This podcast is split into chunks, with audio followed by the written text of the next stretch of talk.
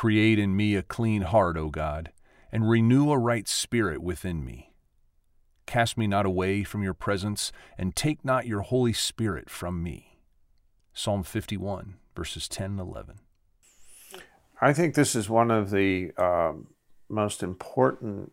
Uh, I mean, this is so indicative of what our problem is, because if what do we have if we don't have the Holy Spirit? What do we have? What what do we? Uh, it's that's where the alienation comes in, and and uh, I write on this. Uh, his sins have exiled him from God's grace.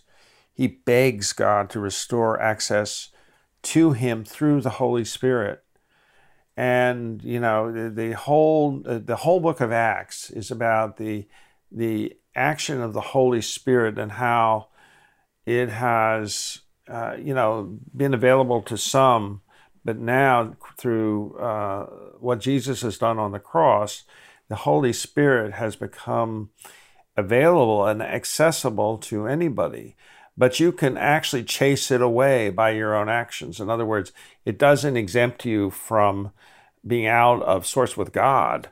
It actually kind of is designed to put you into relationship with God where the last thing you want to do is betray God.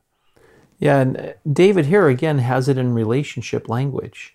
Uh, we as Westerners tend to think in legalistic language rather than relationship even describing theological concepts, our idea of substitutionary atonement, we're more into legality than to the relational piece. That through Jesus we're being restored to God the Father. And David here uh, pleads, "Do not cast me from your presence." The the ongoing relationship he has with the Lord, he feels it, and that if the Holy Spirit were taken from him at any moment, uh, he would almost implode in the reality. And uh, this is so true. You can lose everything in life, but if you lose your sense of God's imminent uh, presence, all hope uh, goes right out the door.